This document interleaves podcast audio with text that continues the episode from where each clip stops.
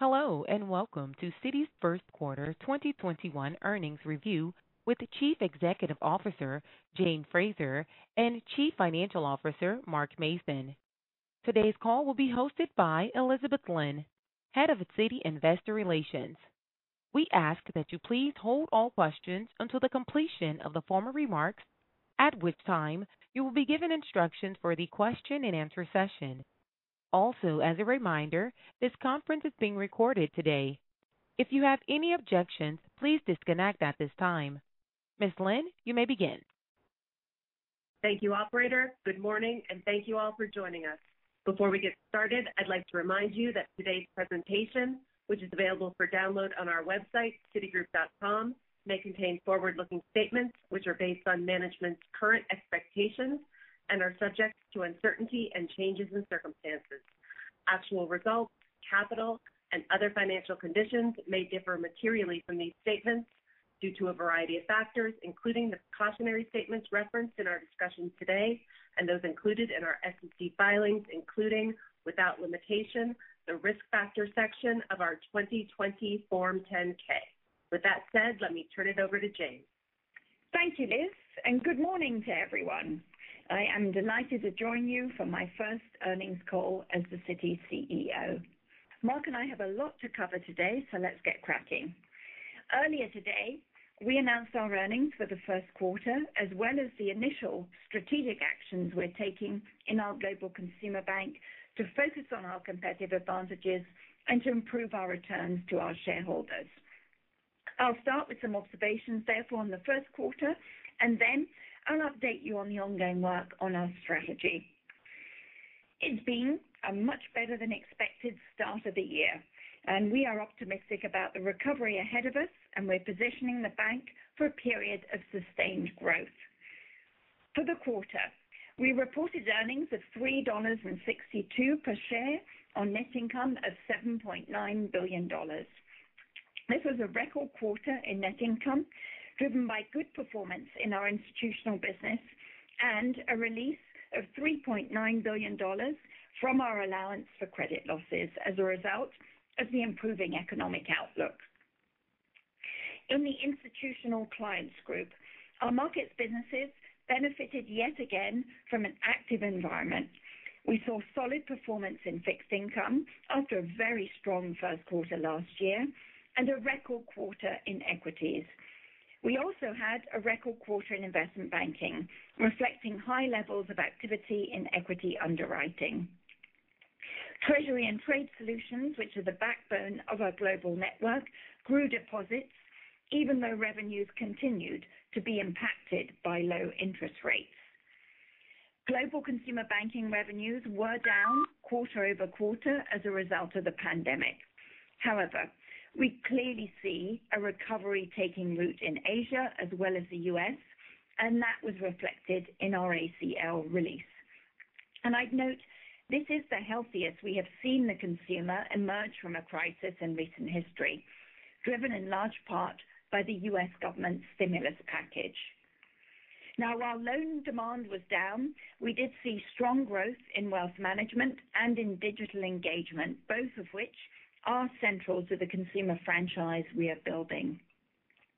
And our capital levels remain strong and stable, allowing us to respond to the needs of our clients and to return capital to our shareholders. At 11.7%, our Common Equity Tier 1 ratio is unchanged from the fourth quarter, and we resumed the repurchase of common stock, which we voluntarily paused at the onset of the pandemic. Our tangible book value increased to $75.50, up 5% from a year ago. Now, turning to our strategy. When we spoke in January, I pointed to four principles which we're using to guide the refresh of our strategy. First, we said we will be clinical in assessing which businesses we can retain or secure leading market positions in. Next, we're going to be focused by directing resources to high-returning businesses and away from the others. Third, we're going to be connected, so we ensure our businesses fit well together and that they generate synergies. And last, we're going to be simpler to better serve our clients, fulfill our obligations to our regulators, and unlock value for our shareholders.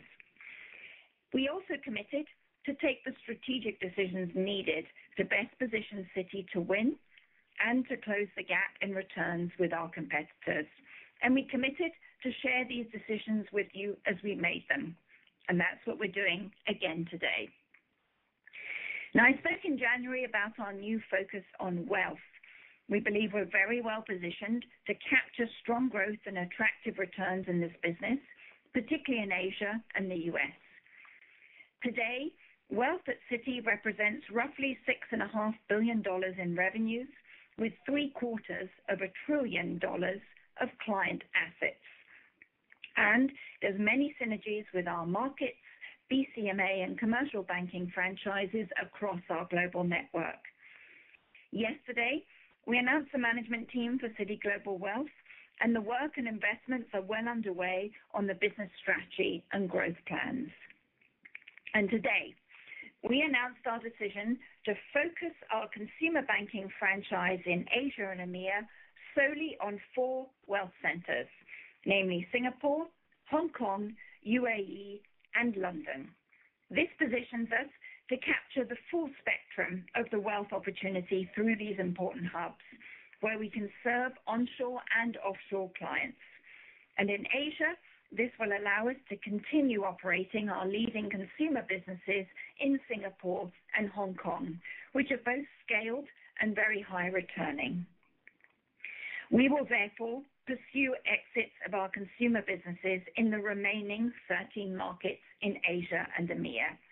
Now, while these are excellent franchises, we don't have the scale we need to compete, and we've decided we simply aren't the best owners of them over the long term. So, consistent with the principles we outlined for the strategy refresh, we believe our capital, our investment dollars, and other resources are better redeployed against higher returning opportunities elsewhere. What does this mean? This means that global consumer banking will consist of two scale franchises in the U.S. and Mexico, and these four hubs serving 100 million customers in total. Let me be very clear on one very important point. Citi will continue to invest behind and serve our institutional clients in these 13 markets.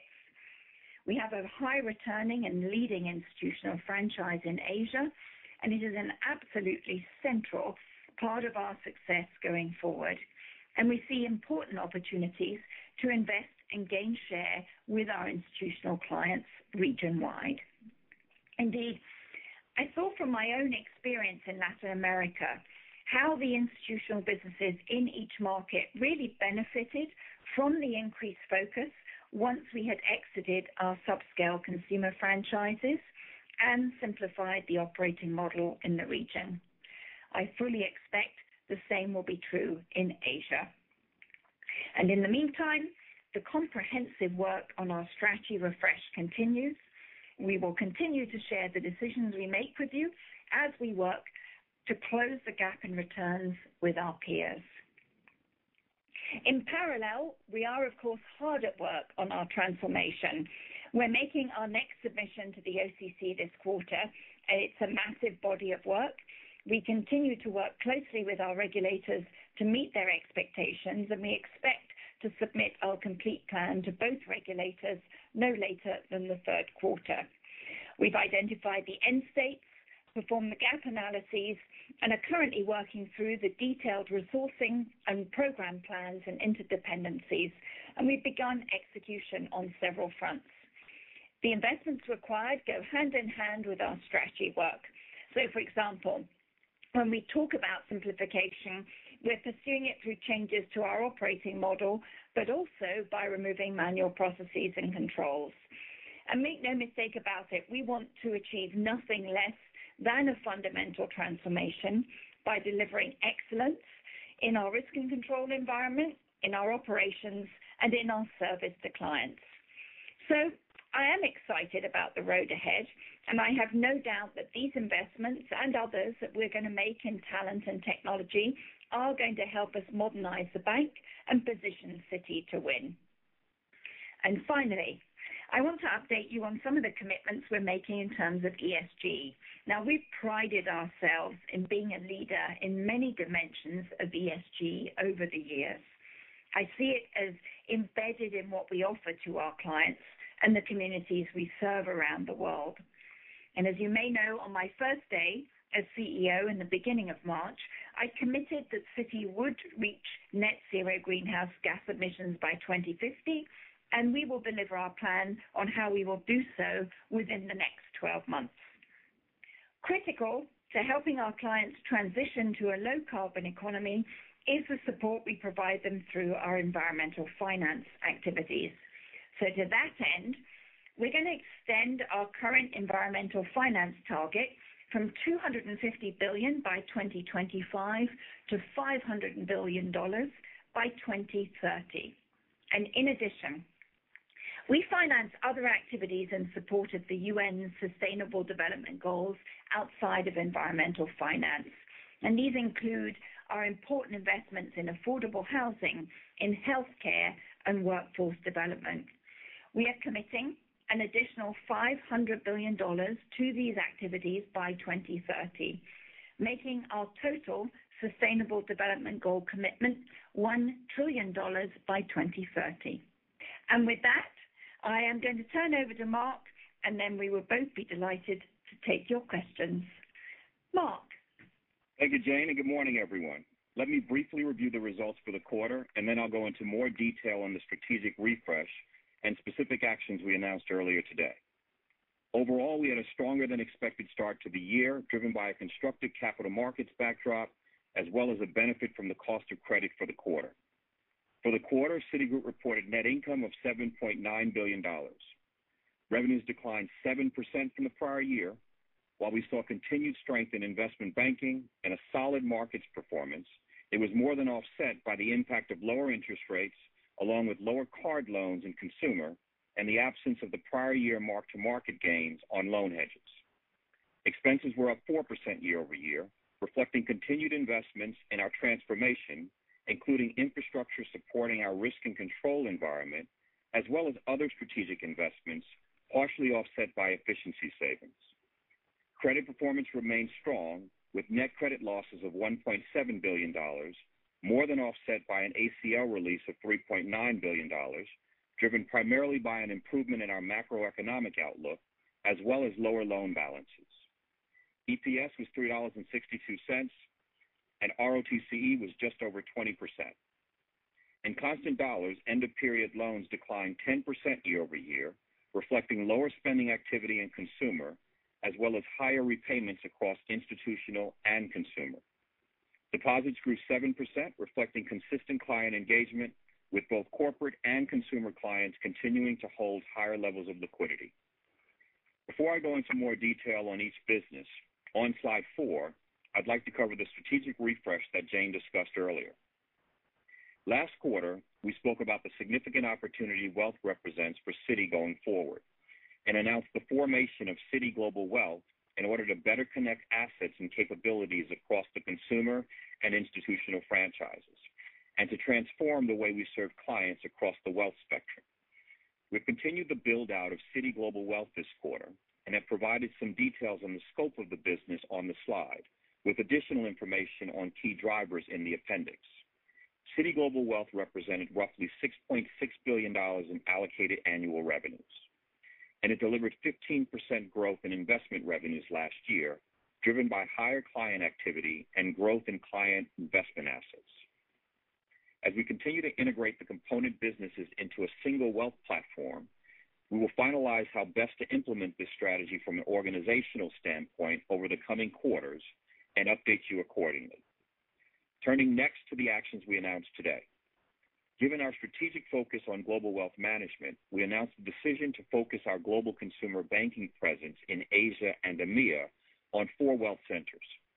As Jane mentioned, this strategic shift will allow us to simplify our operating model while directing investments and resources to the businesses where we have competitive advantages and the scale necessary to drive higher returns over the long run.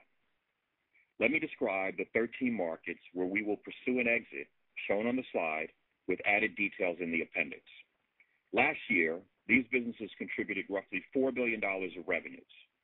And while historically profitable, like other consumer businesses, the impact of CECL weighed on full-year results given the pandemic, with cost of credit nearly doubling in these markets year-over-year.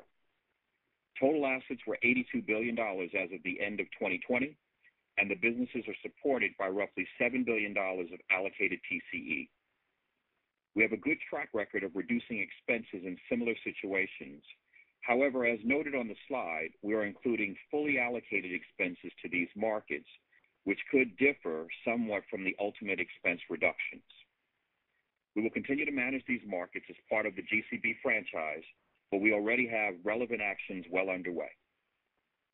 We plan to share more information with you as we make progress against these and other actions as part of our ongoing strategy refresh. Finally, I want to emphasize a point that Jane made earlier. We will continue to serve ICG clients, including our commercial banking clients, in all these markets. And more broadly, this strategic shift will allow us to focus more investments on ICG in Asia. Turning now to each business. Slide five shows the results for the Institutional Clients Group. We delivered a solid performance in the quarter, driven by strong execution and the constructive operating environment. For the quarter, ICG delivered EBIT of $7.7 billion, up 65% from last year. Revenues decreased 2%, reflecting the absence of mark-to-market gains on loan hedges seen last year. Excluding this, revenues were up 5%, with 9% growth in banking and 2% growth in markets and security services. Expenses increased 8%, reflecting investments in infrastructure and controls, along with other strategic investments, higher compensation costs, and volume-driven growth. Credit costs were down considerably given a $1.9 billion ACL release. The release this quarter primarily reflected improvements in the outlook for global GDP, as well as modest improvements in portfolio credit quality. As of quarter end, our overall funded reserve ratio was 1.1%, including 3.6% on the non-investment grade portion. Total net credit losses were $186 million, and ICG delivered a 25.7% return on allocated capital. Slide six shows revenues for the Institutional Clients Group in more detail. Product revenues were up 5%, driven by record revenues in both equity underwriting and equity trading. Looking at these strong results across our overarching equities franchise, we feel good about the strategic investments we've been making, which enabled us to leverage our full-service model to better monetize the current market. On the banking side, revenues increased 9%. Treasury and Trade Solutions revenues were down 10% in constant dollars, as good client engagement and solid growth in deposits were more than offset by the impact of lower interest rates and lower commercial cards revenues. Despite these headwinds, we continued to see strength in our underlying business drivers, including 14% growth in average deposits in constant dollars this quarter. And Over the past year, we've seen significant increases in digital adoption and penetration, as well as 7% growth in cross-border flows and 6% growth in clearing volumes. Investment banking experienced its best quarter ever, with revenues up 46%, driven by equity underwriting, given our leading position in the SPAC market. Private bank revenues grew 8%, also its best quarter ever, driven by higher lending volumes and managed investments revenues. Corporate lending revenues were also up 8%, reflecting the absence of prior year marks, partially offset by lower volumes. Total markets and security services revenues increased 2% from last year. Fixed income revenues decreased 5%, reflecting a strong performance in rates and currencies last year. However, spread products revenues were up from the prior year as clients searched for yield in this low-rate environment, with steady demand across flow and structured products. Equities revenues were up 26% versus last year, driven by cash equities, derivatives, and prime finance, reflecting solid client activity and favorable market conditions. And finally, in security services, revenues were up 1% on a reported basis and roughly flat in constant dollars. Here we saw good growth in fee revenues with both new and existing clients, driven by growth in deposits, assets under custody, and settlement volumes, offset by lower spreads. Turning now to the results for Global Consumer Banking in constant dollars on slide seven. While we are still seeing the impact of the pandemic and high payment rates on revenues, consumer spending continues to improve and credit remains healthy, pointing to a recovery as we move through the year. For the quarter, GCB delivered EBIT of $2.8 billion, up significantly from last year, primarily driven by improved credit costs. Revenues declined 15% as lower card balances and lower interest rates across all three regions were partially offset by continued strong deposit growth and momentum in wealth management. Expenses decreased 1% as efficiency savings and lower volume-related costs were partially offset by investments. Credit costs decreased significantly, driven by an ACL reserve release in all three regions and lower net credit losses. The release this quarter primarily reflected lower volumes as well as improvements in the macro outlook, and GCB delivered a 25% return on allocated capital. Slide eight shows the results for North American Consumer in more detail. First quarter revenues were down 15% from last year, primarily driven by lower cards revenues. Branded cards revenues were down 11%, reflecting a 15% decline in average loans as clients are using the liquidity from stimulus and other relief programs to pay down debt. Retail services revenues were down 26%, reflecting higher partner payments as well as lower average loans. Net interest revenues were down 18% as average loans declined by 13% on higher payment rates. Higher partner payments drove the remainder of the revenue decline versus last year, reflecting the impact of lower forecasted losses and therefore higher income sharing. Looking more broadly at our cards businesses, we're continuing to see a recovery in sales activity. In branded cards, total purchase sales were unchanged year-over-year, but essential spend was up 12%, and we're starting to see the recovery in areas like travel and dining. And in retail services, purchase sales grew 4%. So purchase sales are improving slightly faster than our prior expectations, and with the vaccine rollout, this should support a further recovery in discretionary spend. The bigger impact on loans is from the high payment rates. This is creating revenue pressure, but it's also benefiting our delinquency and loss trends. So The good news is that we're seeing the recovery in spend, which should continue, and our credit portfolio is proving to be quite resilient. We are now focused on loan and revenue recovery through driving spend activity, reentering the market for new account acquisitions, and investing in lending capabilities and new value propositions.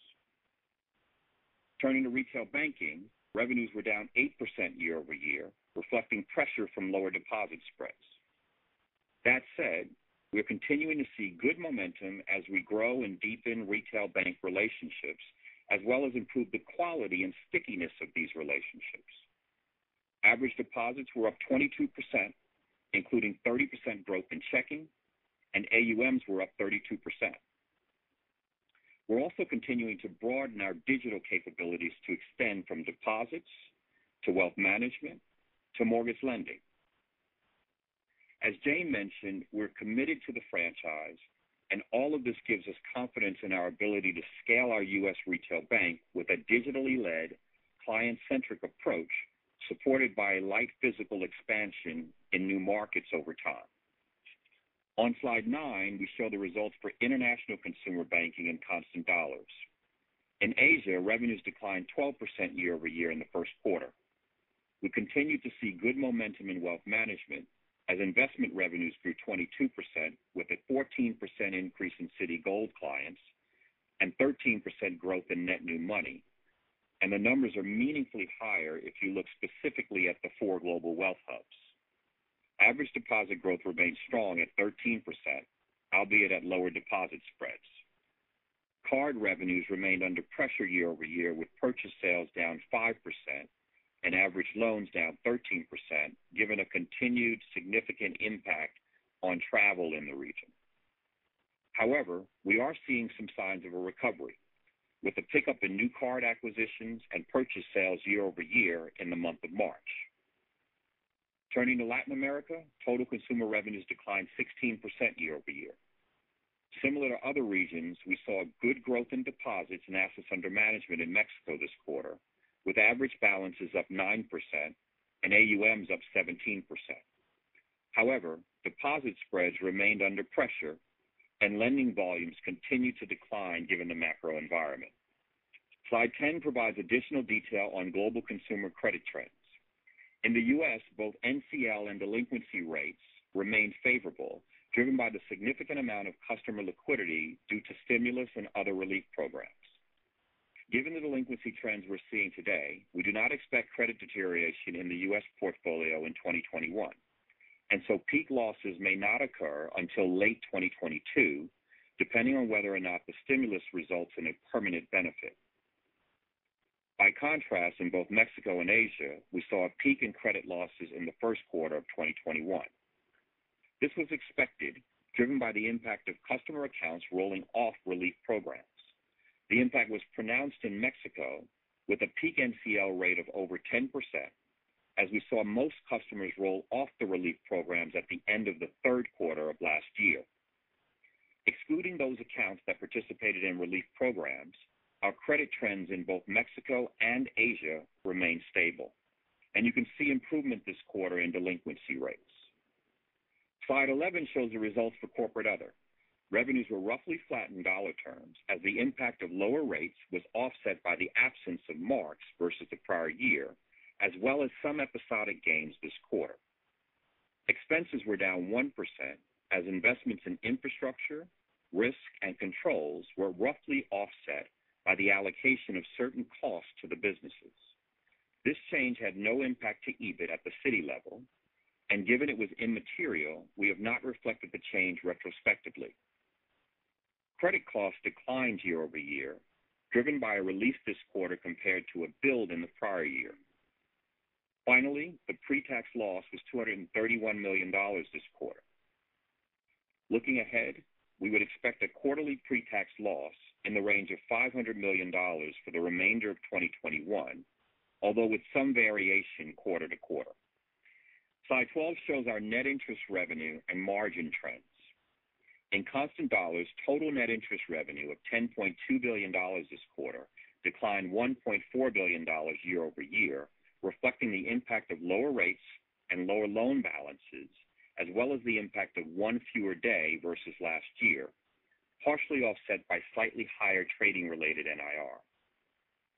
Sequentially, net interest revenue continued to stabilize, and excluding the impact of two fewer days in the quarter, was roughly flat to the fourth quarter. And Net interest margin declined 5 basis points, reflecting lower net interest revenues, partially offset by treasury actions and balance sheet optimization. Turning to non-interest revenues. In the first quarter, non-NIR declined slightly to just over $9 billion, predominantly driven by the mark-to-market on loan hedges, offsetting strong investment banking revenues.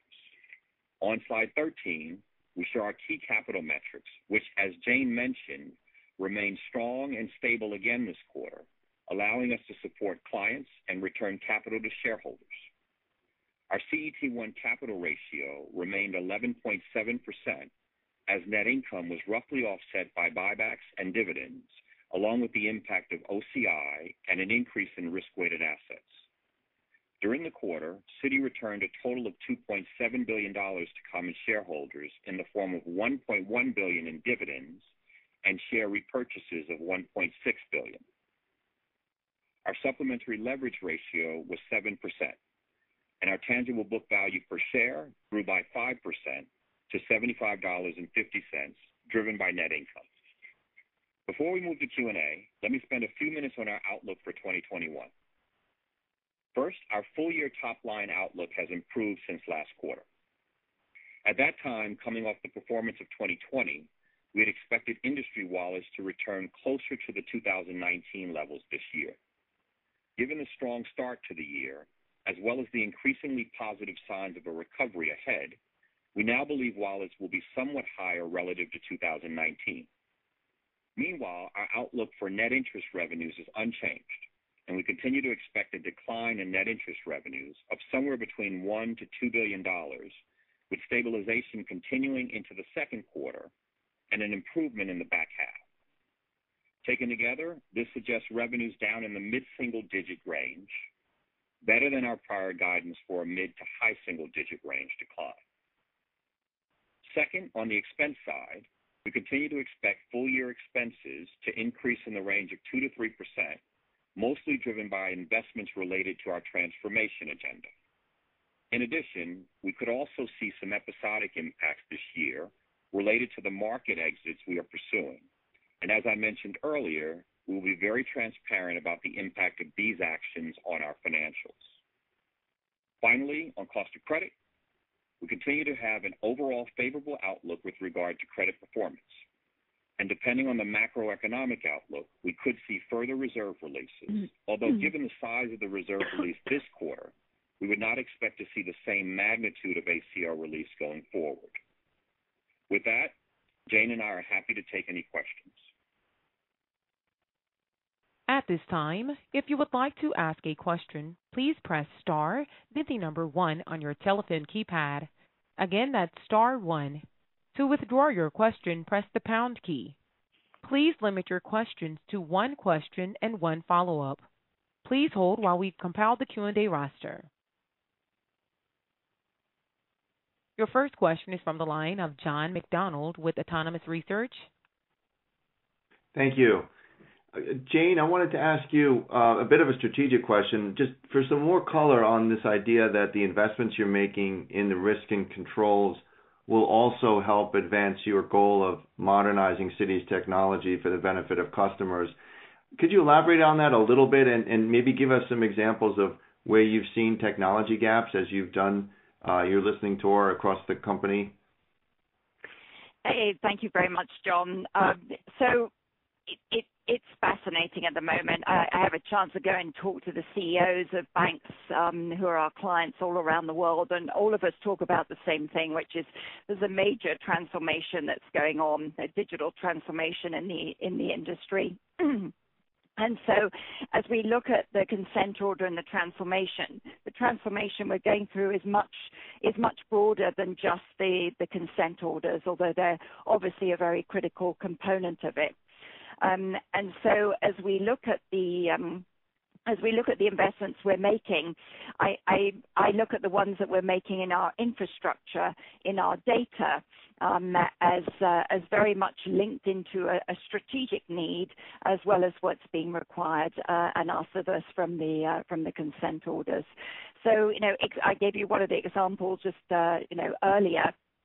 Um, data data would be an obvious example of this, where investment that we make in the quality of our data will have a big impact for our shareholders in terms of driving revenues, and um, improving our client experience in making faster decision-making on risk or on business decisions, um, as well as making sure that the data that we do have is properly governed um, and uh, you know, from the safety and soundness perspective.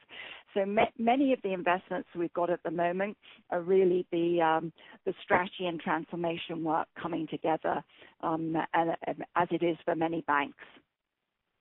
Okay. And then a quick follow-up on that from Mark. Mark, how should investors think about the multi-year cost of this transformation? Obviously, you've given us some sense of what's embedded uh, to get to your expense guidance for this year of up 2%-3%. But is this something that does get spread out over multiple years? It doesn't sound like an easy or a you know, a quick project. Yeah. Thanks, John. Um, you know, as as Jane has referenced, it is, and I've referenced in the past, it is a multi-year effort, and we've been working you know, very diligently on uh, identifying the gaps that that we have and identifying the root causes. And as Jane has mentioned, we're you know, working very aggressively on constructing the plans to to move towards more comprehensive execution.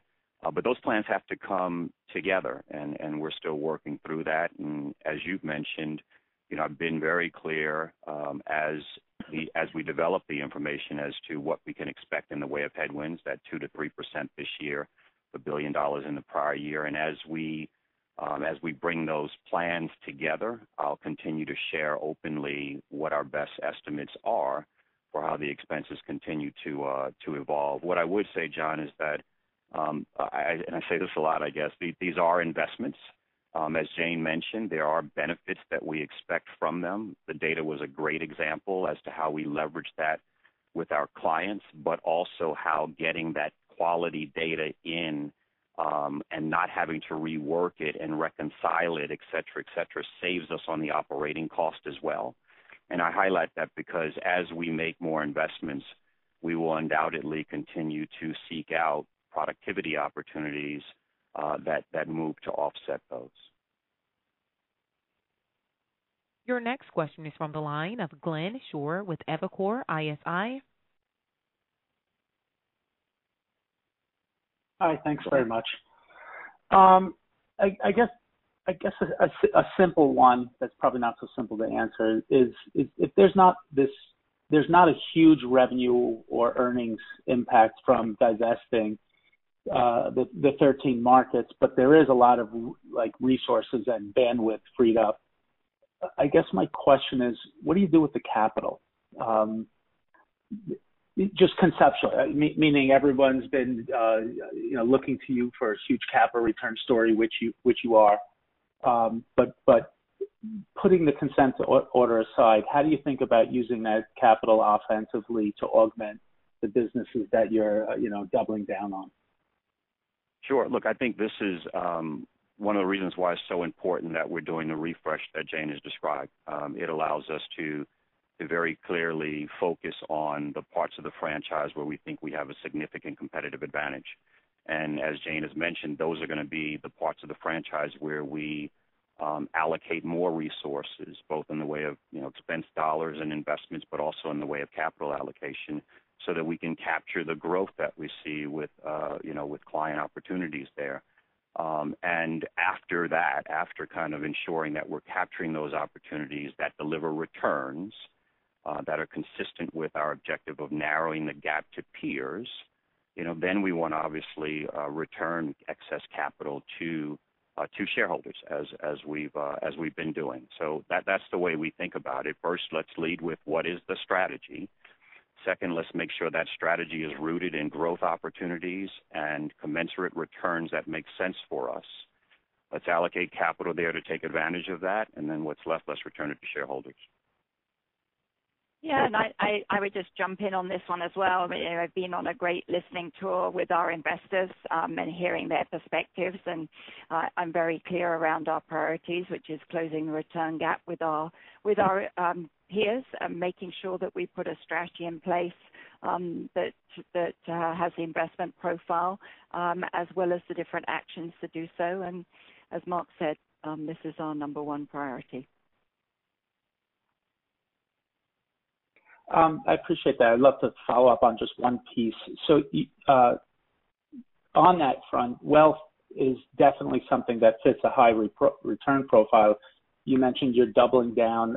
I'd love to discuss, as a combined entity, you know, what metrics do you think we'll be looking at to determine success? Like, what are the important linkages with the other businesses that um, can be maximized better? Uh, you know, what systems and product platforms you need to add to to get to these higher aspirations? Thanks. You better be careful because I could talk for hours on this one. Um, I I, think we're incredibly well-positioned in wealth. um, and mike gave you, Mark gave you some of the visibility into the size and scale of the business today. Um, When I look at it, we've got um, we've got a phenomenal brand name, um, an aspirational one, um, in the wealth space, particularly in Asia, but around the world. Uh, We have our commercial bank, Uh, which operates in 30 different geographies uh, around the world and is where a lot of the wealth is being created.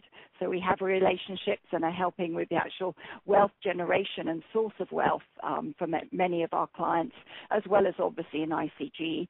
We've got a top-tier institutional platform and capability. We've got uh, you know we've got our presence uh, very well established in these major wealth hubs around the world. So I I do feel we're incredibly well-positioned when we can bring these different assets and capabilities into a single platform. So the investments that we've already begun making is putting a single um, wealth platform organization in place. We made the announcement yesterday around the leadership. You'd have seen that. Uh, we've started investing in uh, growing our relationship managers and FAs around the world, um, and uh, really bringing together the best of the firm. And I expect as we work on the technology plan, we'll have some different tech stack lined up against that too. So um, Jim O'Donnell putting the plans together right now, um, but we see this as a tremendous opportunity, and you'll be able to measure us and hold us to account for this in terms of the returns that we generate, the growth in the fee income, uh, and continuing to steadily capture share in the years ahead. Your next question is from the line of Erika Najarian with Bank of America. Hi, good morning. Good morning. Uh, Yes, just to follow up on Glenn's question. Um, so Jane, you mentioned in your prepared remarks that you were now refocusing on consumer businesses where you have scale, and that's the U.S. and Mexico. And I guess we're wondering, I'm sure you're still in the middle of your strategic review. What is your vision for the Citi consumer franchise in the U.S.? And as we move past a world where hopefully your multiple is more reflective of your ROE potential, um, and you're past the consent order, would you entertain inorganic opportunities uh, for market share growth in the United States? Um, Erika, great great question. Um and certainly well one I have heard loud and clear from many of our investors as well as we've been talking with them. Um, look, the U.S. is our home market. We have to get it right. Um, It's a great franchise in terms of brand, um, the client base that we have around the country. We certainly see upside potential in wealth, as we've been talking about. We have a large cards business where the pandemic has accelerated the cross-sell of our broader banking proposition. I think the broader theme of digitization, we have very high-quality clients in and out of footprint, and they've been very digitally engaged, and that's only increased. 50% of the new accounts this quarter in the retail bank were acquired digitally, and about 75% of our clients, for example, are digitally engaged already. Um and we have tremendous partnerships. So I think we've got some we've got um terrific assets and building blocks. But as you said, the work is going on right now on the strategy refresh. Um, and we're looking forward to coming back to you um, in in, reasonably short order when we've done the work and have the plan on uh, what uh, what actions we will take. Um, We're looking longer run, and for now, partnerships are going to be very important. But uh, you know, we'd love to do inorganic moves if they make sense for our shareholders and for us further down the line. But at the moment, we'll focus on partnerships. Thank you for that. And my second question is with Mark. If this probably partially how you laid out guidance probably partially answers this question, but investors seem to believe that there could be upside uh, to revenue for banks, whether it's you know, continued expansion of wallets in your ICG business or you know, in more traditional NIR sources. And I'm wondering, it's a two-part question. One, you know, if we get a better revenue um, from here, could you still achieve the 2%-3% um, expense target? Um, and as a follow-up, on the expenses that would be carved out from those exits, we heard from one of your peers that if you exclude overhead um, or you know expenses allocated um, to businesses exited, we would see a net, a sort of a net expense save of about 75 to 80 percent of identified expenses. And I'm wondering if if that's the right ratio to think about those 13 markets that you're exiting. Sure. Thank you. Um, so the first thing, just in terms of revenue, I did speak to this in the guidance, and um, what I referenced was, Um, I had talked about in the last quarter, um, the normalization of the markets wallets. Uh, and uh, what we're seeing just at the onstart of this year and the strong start that Jane referenced is that uh, while I do expect there'll be some normalization, I would expect at this point that the market wallets will be above the 2019 levels. Uh and so we do think that um you know that presents uh, some upside. Um, I talked about the, and that's what kind of feeds, in part, the down mid-single digit guidance that I gave for total revenues. Um, you're right with the steepening of the of the curve. Uh, that does present um you know some opportunities. Um, we've got dry powder to put you know to put liquidity uh, to work. Um and we've done some of that, but we have, you know, more dry powder to do that. Mm-hmm. With that mm-hmm. said, as I mentioned earlier, we are seeing higher payment rates, um, you know, from the consumer business that offsets um, some of that potential upside. And I did describe the near uh, in the way of a range, down $1 billion-$2 billion. And so uh, that range gives you some sense for uh, the ability or the opportunity if we were to capture more of that upside. Um, in terms of the expenses, two things. One, you mentioned relative to revenues. Um and the answer is that, um, you know, if wallets continue to perform even stronger, um, or the recovery is even more significant on the on the lending side or consumer side or ICG side for that matter, then that will come with higher expenses, um, transaction expenses, compensation expenses. But I think everyone would agree that that would be good cholesterol. And you know, so we'll see how that plays out. Um, obviously, I did mention uh, episodic costs associated with the exits. What I'd say about that is, um, and your point around allocations, both Jane and I um, have deep experience at this. I have experience from Citi Holdings and both being part of that team and ultimately running Citi Holdings. Jane has run Latin America. Both of those parts of the franchise historically have exited countries, and we have both been keenly focused on ensuring that we get as much of the stranded cost associated with exits out of the organization in the past. And you can rest assured that that would be the same type of focus we'd put to these exits. Um, so so that's kind of the view there. I don't have a ratio that I'd wanna share at this point, but please, you know, please know that that will be a focal point for us, uh, in order to ensure that we get the most value out of this decision. As a reminder, please limit your questions to one question and one related follow-up. Your next question is from the line of Matt O'Connor with Deutsche Bank. Uh, good morning. Um, I know this is a tough question to answer, but as we think about the timing of the consent orders, should we think about um, the ones that came out in October of last year as essentially restarting the clock? Or since some of them have been going on for several years and the Fed and OCC acknowledge that you've made progress, you know, maybe don't think about it as a reset in the clock. And and the reason I'm asking is, you know, if we look at other consent orders in the industry, it tends to take several years, you know, three, four, five years. Um, and it's it's a little bit trickier with you guys because again, it's not like you're starting from scratch. I was wondering if there's anything you could comment uh, with respect to the timing and how I frame that. Yeah, sure. Why don't I start, and then Jane, you may have some thoughts on it as well. Um, yeah. You know, what I'd say is, you know, look, this is, um, you know, the consent order, um, you know, was clear in its way of directives and areas that we need to focus. As Jane has described, you know, we're looking at this frankly a little bit broader. Uh, we're looking at this as a transformation. Um, it will take, uh, know, it is a multi-year effort that is underway here. Yes, there are some things that you've heard us reference that we had started even before the order. There were a number of remediation efforts that were underway, um, in some of the areas that are referenced in the order. We're leveraging the work that we had started already. But candidly, what's different about this transformation versus a remediation is that we're looking at this end to end as opposed to a very, you know, narrow or silo or tactical approach to an issue that's identified.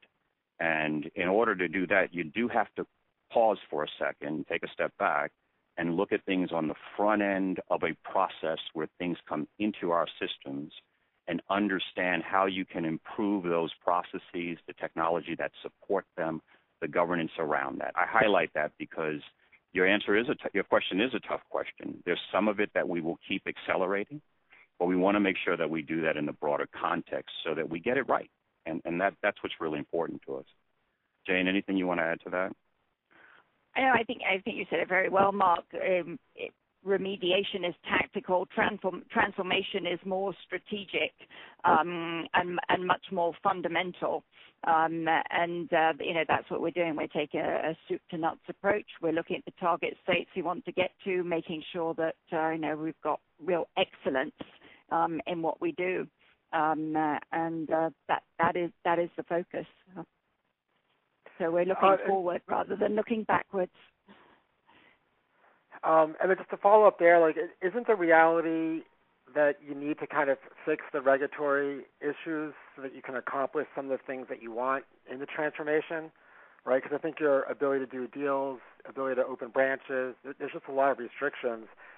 So I think it's good to hear about, like, the long-term vision, but you kind of need to get the house in order first, right? Before you can accomplish some of those things. Or can you do both at the same time? Oh, you can you absolutely do both at the same time, and that's what we're very focused on. As I say, the transformation and the um, the work on the transformation, the strategy in many ways go hand in hand and are getting us to the same goal, which is, you know, make sure we're excellent for our investors, for our clients, as well as for our regulators and the safety and soundness agenda. So the the two go very much hand in hand. Risk and controls are, are clearly important, Um, particularly in a digital world. Um, and, you know, we need them to be at a very high standard to uh, operate as one of the world's most significant financial institutions. That's the intention, as is the intention to make sure our operations are the same. So one and the same goal here.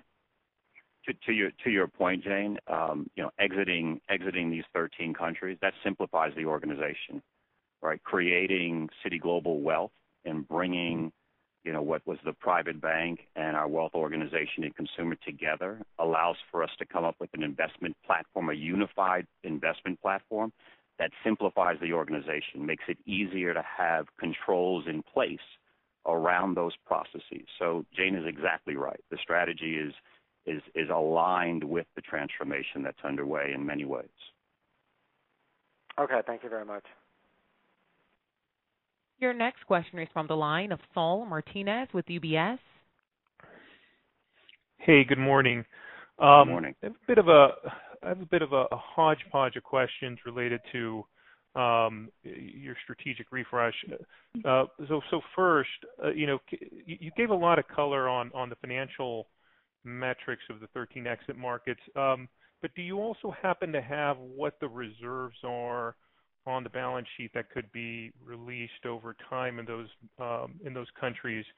Um, second, uh, time horizon. I know you indicated, Mark, that you'll give us more detail as it presents itself, but just any sort of guidance on the time horizon. Are we looking at, uh, you know, quarters, or is this gonna play out over a number of years? Just any guideposts. And then I guess thirdly, I'll just finish up. Um, maybe more importantly, Banamex.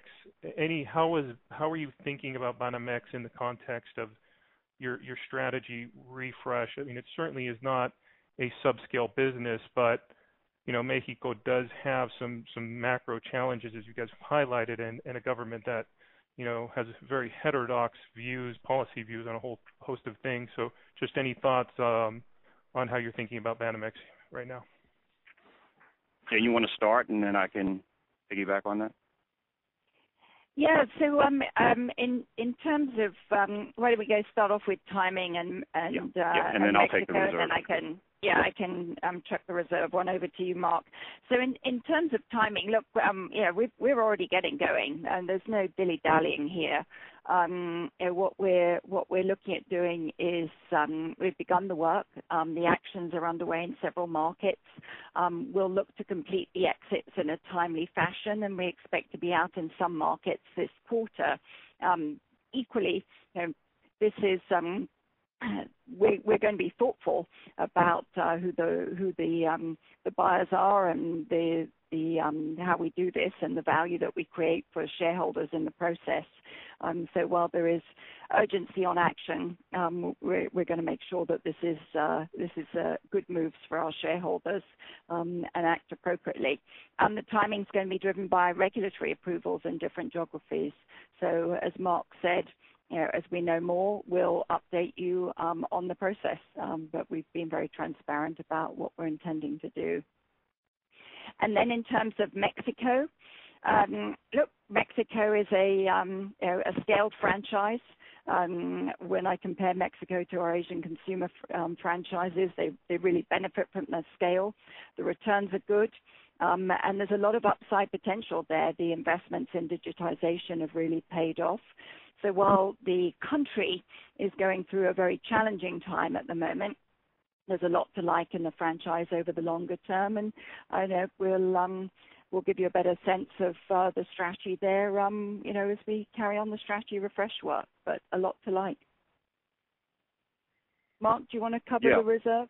Yeah. Yeah, you know, so let me just um, I guess I'll make a couple of comments, and I, I don't think I'm going to get into a, a specific reserve number, so apologies for that. But what I will say is, as you as you see what we shared on the page, that it's roughly break even, uh, you know, in 2020, and we all recognize in 2020 there were significant reserves, um, you know, established uh, in light of the pandemic.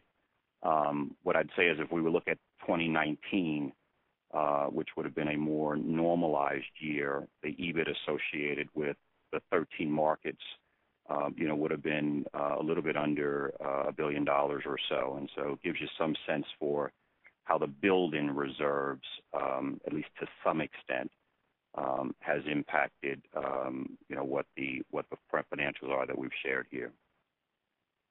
And Again, as we go through these transactions, you know, we'll be appropriately transparent with the impact that we see from them. As a reminder, ladies and gentlemen, please limit your questions to one question and one related follow-up question. Your next question is from the line of Mike Mayo with Wells Fargo Securities. Uh, hi, Jane. Um, hey, Mike. So uh, about about um, what are you? Forty five days in the job and you announced the asset disposition, so I guess you're not wasting any time.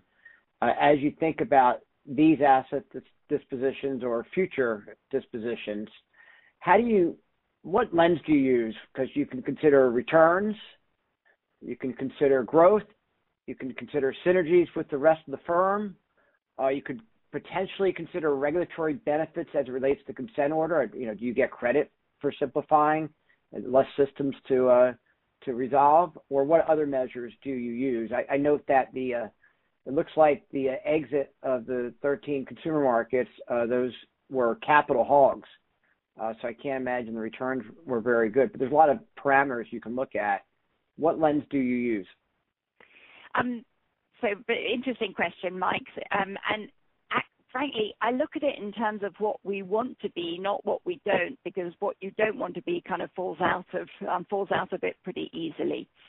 So the main consideration we have is how do we close the return gap um, with our peers and make sure that the businesses we're in that can win. And I, yeah, we, we we're very disciplined about going back to those principles I laid out at the very beginning, um, and we talked about back in January. We've been using this um, consistently in the strategy refresh work.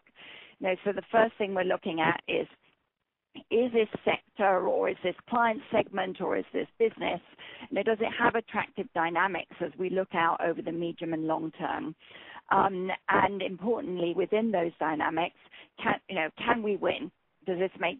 Can we be well positioned in this? Um, and I think you know we're certainly seeing in in the world of financial services today that scale is obviously a very important consideration. Um, so the corollary of that is if you don't have scale, that's usually a disadvantage. We look at it in terms of connectivity. I think it's very, very important that we have synergies across our um, major platforms um, and our client segments. Um, and you know you'll hear us talking about that a lot more going forward, and what are some of the metrics that we'll look at to demonstrate that we're really capturing those synergies. We look at fees and returns. Um, so therefore, you know, if it's if it's capital, is it generating returns? Are we getting the growth? Um, you know, we're deficient on the fee um, revenues relative to what Mark and I would like to be, so that becomes a consideration. And then does it really fit with the strategic identity that we have for Citi and we're work- working on as part of the refresh? If it's yes, then this is a candidate for investment. And laying out what the strategy is. If it's not, it's the opposite. Um, and you know, dispositions we're always going to take into time into consideration timing.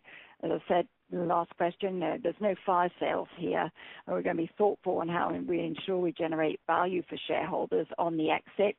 the potential value of partnerships um, with with the potential buyers, et cetera.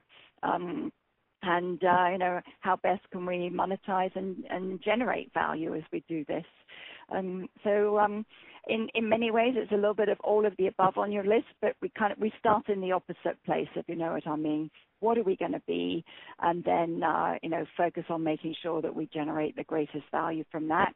And the other decisions kind of fall out of it pretty quickly. And um I think you can see that being demonstrated in the um in the decisions we made on both Why Wealth and the hubs that we're gonna we're investing in Asia and EMEA. Um, but then equally uh, the other decisions on the remaining 13 markets on consumer being the exit. And then one follow-up. Um, it is mm-hmm. early, um, but uh, do you have a sense of what sort of return you'd ultimately like to achieve? Um and ultimately, what is the identity that you would like to have for Citigroup? Who is Citigroup? You know, what's your uh, Yeah, Yeah. You know, what's what's your elevator, you know, summary, elevator pitch? Citigroup is fabulous, Mike. Know, when again, when I go back to what what have our investors been talking to me about, um, you know, as we've been going around and listening to them. They want us to have, um, you know, they want us to have close the gap of the um, returns with our peers. Um, I think Mark's given some indication, you know, as we see a more normally when we see a normalized rate environment, we get the strategy there. You know, a a you know, a mid-tier range seems reasonable, but I would certainly add in, let us do the work, because I wanna make sure that we have a very thoughtful strategy, and we've got clarity around it. And when you ask us about, um, you know, what is Citi going to be, we'll be back to you with, um, again, a lot more precision and clarity around it. But I think you can see from some of the moves that we've got, we want to be, uh, you know, we we really want to be excellent. Um and that's not just in terms of how we serve um, our clients, many of whom are very have global needs, and there's a lot of consistency around that. Um, but also, uh, I would say what Citi is, I want the word excellent to be one that is used about us in our operations, in our culture, um, in our accountability, um, and in what we do. And so that's a word you'll hear from me a lot, and that's the standard I'm holding myself and the firm to. Your next question is from the line of Steven Chubak with Wolfe Research. Hi, good morning. Morning. So wanted to start off with uh, a question, just looking at the strategic actions that you guys had taken, if I think back to 2014, right? And what was outlined then, Jane, was actually pretty similar in terms of the profitability profile of the businesses that you were exiting, the capital benefits that were ultimately going to be reaped. And it was at least difficult to see some of those benefits if I look at how the profitability profile has changed. So I guess from your point of view, having been at the firm when that was undertaken, you know, what lessons did you learn from that process? And are there any differences in the approach that you might take this go around to potentially drive uh, maybe more conspicuous or clear benefits to the bottom line? Um, so, sorry, just in terms of, I just wanna make sure I'm understanding the question. You're asking it in terms of the benefits of uh, digitization? Not even digitization, just the. If I think back to the exits, that there were strategic actions that you had pursued in 2014, you know, exiting ah. um, a handful of markets, uh, you know, to try to optimize that global consumer footprint. And it was very similar in terms of the disclosure around the exit markets were barely profitable. There were capital benefits that were going to be reaped, but ultimately we didn't see those benefits at least translate into bottom line impacts. And curious if you could just speak to some of the learnings from that experience and what approach you might take a bit differently. Yeah. Um, when I look at uh, the in LatAm, um, the benefits we got were pretty tremendous. So I think first of all, we were able to very much focus on our strengths in our institutional franchise. and We were able to make sure that we had truly world-class talent. We invested in our technology and platforms. Um, We were very focused on, you know, that that client base of the multinationals we serve there in particular and the uh, the investor base. um, engaged in Latin America, and we drove the returns up Um, from teenagers to mid-20s um, in a pretty short period of time. Um, we rose up the rankings in the banking side, and you know, really solidified our leadership on the institutional front. I'd also say we simplified the management structure as well in the region uh, Uh, and gained uh, quite a lot of benefits from simplification um, that hit the bottom line as well. So um, I'd say my experience has been one in which there's real benefit from focus. Um, you get better at the businesses that you're in, you get strong talent, Um, and you're able to bring more focused talent. That's what's different. Um, and you get, uh, you're able to really get the linkages across the the different businesses um, and hone in on them. Mark, I don't think don't know if you've got anything else to add because you and I are both in these journeys together. Yeah, Jane, I think you captured it well. The only thing I'd emphasize in terms of kind of the what's different now as we go at this is are the last couple of points you made, which is, you know, that keen focus on making sure that that you've got that we've got the right talent in the right places as we go through this strategy refresh, Um, and ensuring that the org structure supports that. Again, I go back to the wealth example and the resetting of that org structure. You can point to the idea of moving commercial into ICG to ensure that you got that focus against that strategy, and you can really capture the linkages across the firm. And then the last piece is the focused investment. You know, we we're moving away from kind of, you know, a spreading of the investments and really wanting to to focus them on where we think the biggest growth opportunities are and where the highest returns are. But I think you captured it all, Jay. No, that's great color. Uh, thank you both for those insights. And just for my follow-up, I wanted to ask about the TTS business. You know, it's a really strong franchise and like the underlying balance growth, you know, historically has been quite strong and relatively steady eddy. Um, in more recent quarters, there's been some pressure. Um, it feels like a lot of that's actually NII or rate related. But was hoping to give some perspective on what are some of the underlying trends that you're seeing in that business. You know, what's your outlook, at least from here now that most of the rate pressures at least should be fully absorbed or reflected in the run rate? Yeah, sure. Why don't I why don't I start and then, uh, Jane, you can add on as as you'd like in terms of some of the client perspective. But you know, look, the revenues, you're right, we're down about 10%, um, year-over-year on an ex-FX basis. Uh and you hit it right on the head. I mean, the, the the low rate environment that we've been in Um, is a very big driver in what we've seen in the aggregate TTS um, revenues. Now now we have seen higher deposit volumes, uh, and that obviously plays through with, uh, you know, with that impact. Um, what I would say in terms of your broader question, you know, what we look at is one, the engagement that we have with clients, and we have very meaningful, significant engagement with clients throughout the entire crisis that we've been managing through. And that engagement kind of plays through in the increase in number of accounts, digital accounts that we've opened for them, really, you know, kind of reinforcing some of the investments that we've been making in onboarding and enhancing and in enhancing our digital capability. Um, that engagement plays through in the clearing activity and cross-border transactions that we've seen, which are both up, you know, 6 and 7% over the over the past 12 months. So good, solid underlying drivers. While we do see pressure on commercial card activity, fee revenues, ex-commercial card activity, you know, has been has been good.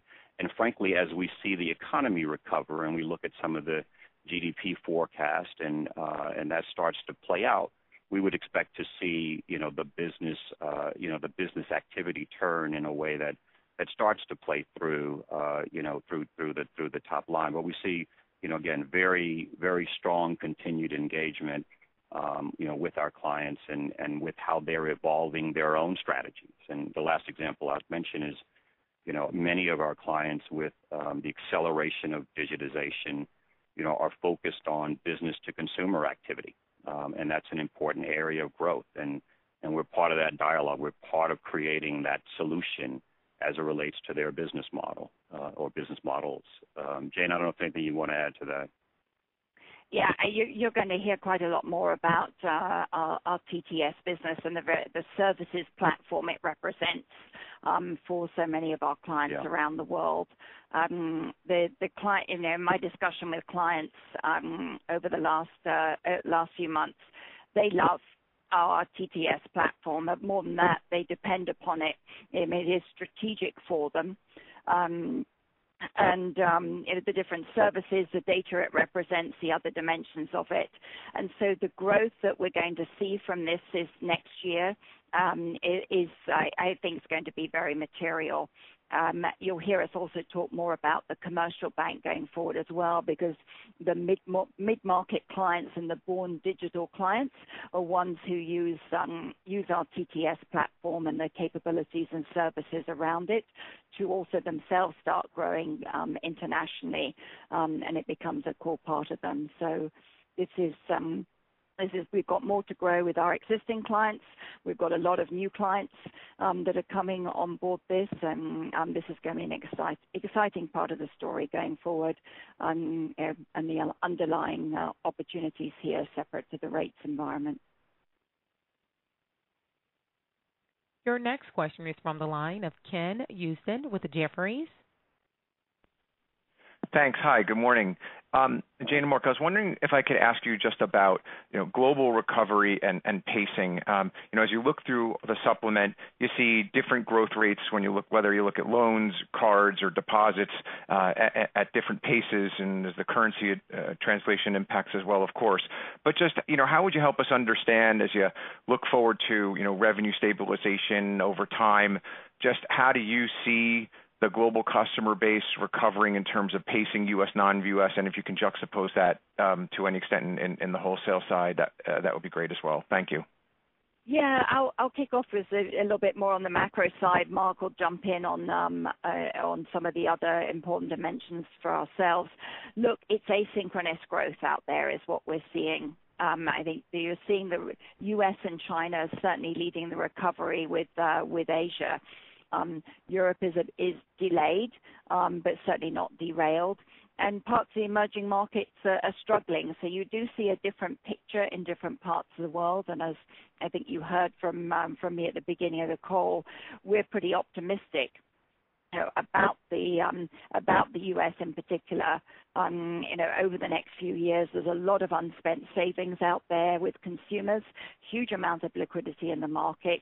Corporate balance sheets are broadly healthy. Um, and then you've also got a lot of uh, dynamism from uh, digitization that's changing consumer behaviors and driving investment. So overall, you know, it's certainly a very improved outlook around the world, but it is an asynchronous one.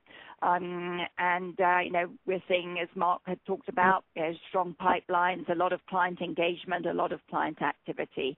Um, But you know, Mark, why don't I turn to you on the- Yeah. how you're seeing some of this translate? Yeah, let me make a—I guess I'll make a couple of comments. One, you know, we are seeing, uh, you know, uh, continued pressure on our consumer business, right? And so we talked about loan volumes being down, particularly in branded cards, almost 15% or 15%. Retail services, average loans down 13%. What I would say is we are seeing, you know, signs of uh, the recovery. And while those loans are down, um, payment rates remain high. That helps from a cost of credit point of view, and purchase sales are starting to show some good signs. Uh, so branded cards purchase sales were flat year-over-year. The retail services purchase sales were up 4% year-over-year. Uh, and the outlook is positive in terms of, you know, kind of GDP and unemployment. And so, um, there's the stimulus that's out there still has to play out uh, in North America. Um, but we are we are optimistic that consumer spending trends look like they're going to go favorable, and that will undoubtedly help, um, you know, the forecast that I spoke to, which is recovery in NIR and some loan activity towards the back half of the year. Um, on the corporate ICG side, um, you know, similarly, uh, we're certainly seeing, you know, good signs as it relates to the markets activity. We've talked about that, and that's continued since uh, last year. But when I think about even ICG uh, loans, we've seen, you know, loan activity in the private bank. We've seen loan activity, you know, in parts of markets. Um, and and so those are good. And loan activity as relates to trade, uh, which is which are all good signs uh, of of the recovery that we're all we're all marching towards. Yeah. And and One follow-up on on card, Mark. You had mentioned in your prepared remarks about how we knew that we would get um, the the the bounce in in card losses, but you mentioned generically that card losses would still remain pretty low. Any Any way of helping us kind of understand just how you expect card losses to traject overall? Uh, yeah. Let me let me mention a couple things on that. So so one is, um, you know, let's take it in pieces. So Latin America, you know, on the chart in slide 10, big jump in the in the quarter, almost 11% of NCLs. Uh, but again, that is a byproduct of, um, you know, customers coming off of the relief program in the third quarter. And as we look at the delinquency um, buckets, we're not seeing um, uh, meaningful signs of of increases in those buckets. And that gives us, you know, comfort in the case of Latin America that we've reached the peak there.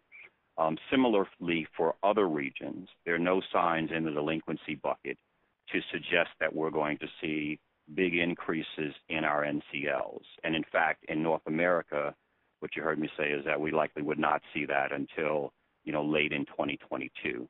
and so It's the it's the payment rates that we're seeing. It's um, the the low activity as it relates to the delinquency buckets. It's obviously the impact of stimulus playing through all of that that give us, you know, some comfort at this stage that we're not, you know, we're not likely to see a pop in NCL, certainly in in 2021. Your next question is from the line of Brian Kleinhanzl with KBW. Hey, good morning. Um, so, yeah, two questions. Maybe first on the corporate lending. Um, you know, balances there were down 30% year-on-year. I'm just trying to get a sense of how much of that is driven by client demand versus your overall risk appetite. Maybe it's just trying to see if you get more risk appetite that those loan balances could come back sooner. Yeah, I mean, look, you know, as you know, you know, we're we're managing through this this crisis. But if you look back to you know, early last year and the second quarter last year, this was about ensuring that clients had an appropriate level of of liquidity. Um and uh and that has continued to happen as you see in our deposit growth, as you heard others mention, as you see monetary action there there. Our corporate clients have lots of liquidity by and large. And they have a, you know, many of the clients we serve have the option of how they want to access the market for that liquidity. Uh and you saw that in some of the ECM, DCM activity through the balance of last year and even some of it continuing. So, Long-winded way of saying it is this is a client-driven business. This is about client demand. And so it's not a question of risk appetite. Risk appetite is always important. We operate inside of our risk appetite framework always. Um but the dynamic that you're seeing here is about client demand. Okay. And a second question on cards. Um and I heard your desire to grow new card accounts. Can you maybe just, you know, go into a little bit deeper on the strategy behind that? Is it more going back to promotional balances and opening up that bucket again? Or how are you going to grow those new card accounts? Thanks. Yeah. You know, again, the the the card um, dynamic here is about um, ensuring that we get, you know, the timing right as it relates to market reentry, right? And so, obviously coming into this, we wanted to be very thoughtful about how we managed our risk. Um, and we tightened risk, you know, risk criteria in order to ensure that we could man we would manage responsibly through this pandemic. And now as we sit here and see all the signs of recovery that you've heard us mention, um, it's about a responsible reopening, right? And and ensuring that, um, you know, we're targeting, you know, the customers that that we, um, you know, that we want longer term, the existing customers that we're opening, you know, line availability to them where that makes sense. In the case of, you know, our retail services that we are, you know, pursuing, you know, new account acquisitions both there as well as in branded cards. So it's about that reentry strategy, um, and consistent with, you know, the target market customer that you you've heard us describe before, which tends to be, you know, of a higher quality. Your next question is from the line of Chris Kotowski with Oppenheimer. Uh, yeah, good morning, and thank you. Uh, my question is on the uh, exit markets, and in particular on the, you know, markets in the Pacific Rim. Are there operational linkages between the operations in all those countries that would make those companies better to sell as a unit to one of the pan-national companies? Or is it very modular and could be pulled apart and each country sold to the highest bidder? And then, secondly, I was wondering also, Uh, do the do you do the Citi branded cards go with these dispositions, or do you maintain that separately and continue to to try to solicit and grow grow the card base? Um, hey there, Chris. So in terms of uh, the the exit markets, I'd say it's probably a tad early to speculate on the buyers. Um, you know, these are fabulous franchises. Um, and, you know, we've got really tremendous talent, tremendous uh, capabilities there um, in the individual markets. And so, you know, we expect to get uh, a lot of interest. But as to who and what, I'm certainly not gonna speculate yet. Um, When you ask about operational linkages, I mean, this is something, as Mark said, he and I have gone through quite a few divestitures in different geographies. Um and, you know, we are well skilled at how to make sure that we can we can separate out the consumer franchises and then invest in the capabilities for the uh for the ICG businesses. It's not been a problem in any of the divestitures that we've done, which were many. I think it was about 11 or 12 across Latin America and others before.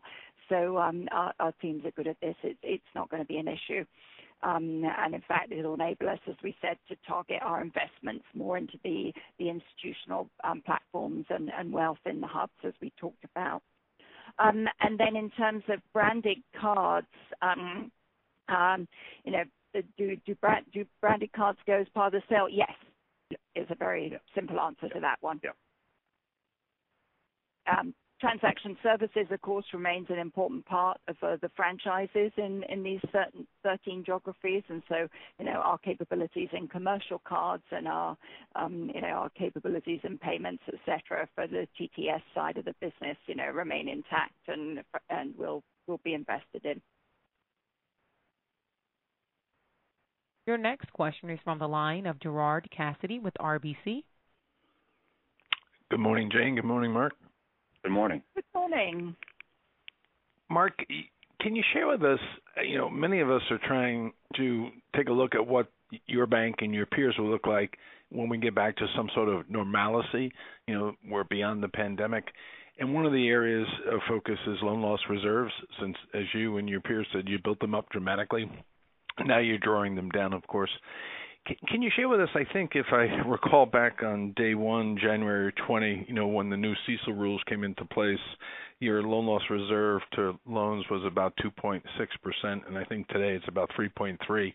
Can you give us some color of directionally, do you think you could get there? I know there's a lot of moving parts in change of mix of loans and different economic outlooks, but the economy looks a heck of a lot better in the next 12 months than it did, you know, pre-pandemic and when you guys all did the day one reserves. And that was, of course, assuming we didn't know the pandemic was coming back then, of course.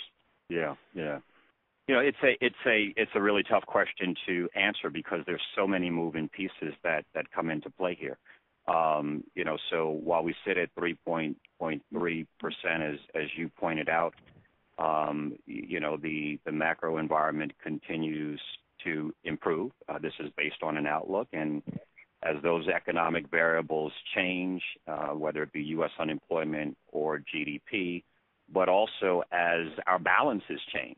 So as we continue to to reenter Uh, the market, as I kind of suggested in my other response, we're gonna start growing balances, and we're gonna start, uh, and that's gonna impact the mix of balances that we have. And so all of those factors on top of, in our case, you know, how the probability and severity of a downside continues to morph, um, become important considerations in not only answering your question, um, but also how we think about future reserve releases. I'm not trying to dodge your question at all, but it is it is a question that will be a kind of a byproduct of how we get to some sense of normalcy and how the portfolio continues to evolve.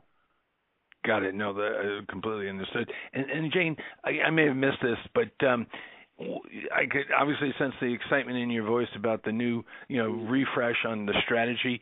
How long, if you had to sit back, is this a three, five-year project? How, uh, any idea of the how long it will take to get Citi to the place where you want it to, you know, to go to? Um, that's an interesting question. I mean, we, what we're what we're looking at as we do the strategy refresh work is looking with a long-term perspective for the firm. Um, I, don't think it takes us um, a long time to complete the strategy refresh work, and we'll be looking forward to sharing that with everybody um, you know, as we go along, as we said, and uh, we, get on with execution, you know, as soon as it makes sense. So I, don't honestly know as a former consultant as to whether you're ever done with strategy. This world is highly dynamic. Um, it's uh, it, it, it's a fascinating world. I think part of the excitement is I'm excited about the franchise. I'm excited about the prospects for the firm. I'm also realistic. We've got quite a bit of work to do, um, and we're very Mark and I are very clear on what our priorities are. So um, I, I, don't think it's going to take us very long to come back to everybody with the with the clearer view of, of where we're going. I'm looking forward to doing so, um, and more than anything, looking forward to getting on with it. Um, and I don't I don't yeah. think you're ever done. Yeah, I can I can assure you, Gerard, that Jane is moving all of us with a sense of urgency and that's the, the, that's the right focus that we should have on this strategy refresh. But Jane, you're absolutely right. Strategy doesn't doesn't just stop right? So well said. Your final question is from the line of Vivek Juneja with the J.P. Morgan. Hi, Jane. Hi, Mark. Uh, thanks for taking my question. Um, Jane, I wanted to get understand from you. So, you know, you've gone through these exits as you've talked about in Latin America, and now you're doing in the consumer bank, and that you've announced for Asia now. What do you see as the differences in your consumer franchise in Asia uh, versus Latin America? And uh, pointedly, you know, the investment sales, what is that as a percentage of revenue, for instance, in your Asia consumer bank versus Latin America? That's a little second question, uh, you know, detail on that. Um, and will that will those revenues also go away? So, so two different questions, one a little higher level, but but tied to it is this whole investment sales, and what do you see that? And and implications for your because what I'm trying to get is a sense of implications for your private banking uh, revenues, which I guess are different than this investment sales revenue that shows up in the Yeah, yeah. consumer bank. Yeah, and I, I think um, it, the differences between our Asia consumer franchises and um, and Latin America. Latin America, let's be clear, is is our franchise in Citibanamex only today, um, and uh, you know that's that's a single geography with about 20% market share, and you know a full a and is a full offering to the consumer, um, as opposed to our um, franchises in Asia that were um, a bit smaller. They're excellent franchises. As you know, they've got a good brand name. They've got really, they've got, uh, you know, terrific card franchises and and an affluent client base, but they they haven't had the same scale that we have in Mexico. So I do view them as um, as rather different. Um, and in terms of, you know, what are the ramifications? I guess the question you're asking is what's the ramification of the um, of the divestitures for this um, for our wealth business in Asia. If you look at the individual Asian markets, the domestic capital markets are not that well developed. and so The uh, the offshore markets in um, Hong Kong and Singapore, and indeed in the Middle East and in the States and in uh, you know London and the like, become very important know markets. So The onshore wealth opportunity is usually massively dwarfed by um, the offshore wealth opportunity, and that's where, you know, we feel we're best placed, um, you know, to focus our attention and resources.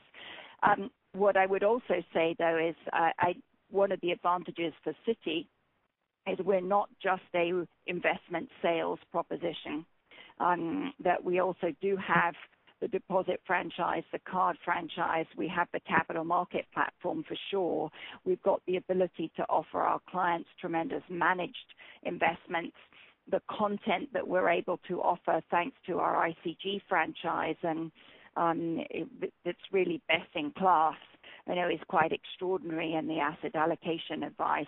So this is really the capabilities we can provide. Um the uh the client is is very well diversified, know, from lending, banking, as well as the investment and the managed investment capital market revenues that you see. I don't just think of this as investment sales. You know, this is this is something that we're able to offer, um, that's much much more broad in those uh, wealth center hubs. Um, and uh, the offshore um, is far greater than the onshore opportunity in those 13 markets.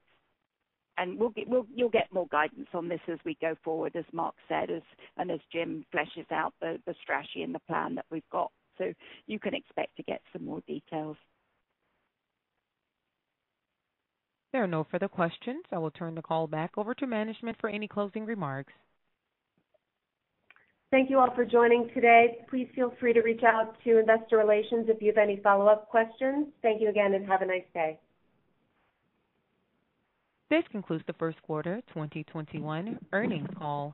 Thank you for your participation. You may now disconnect.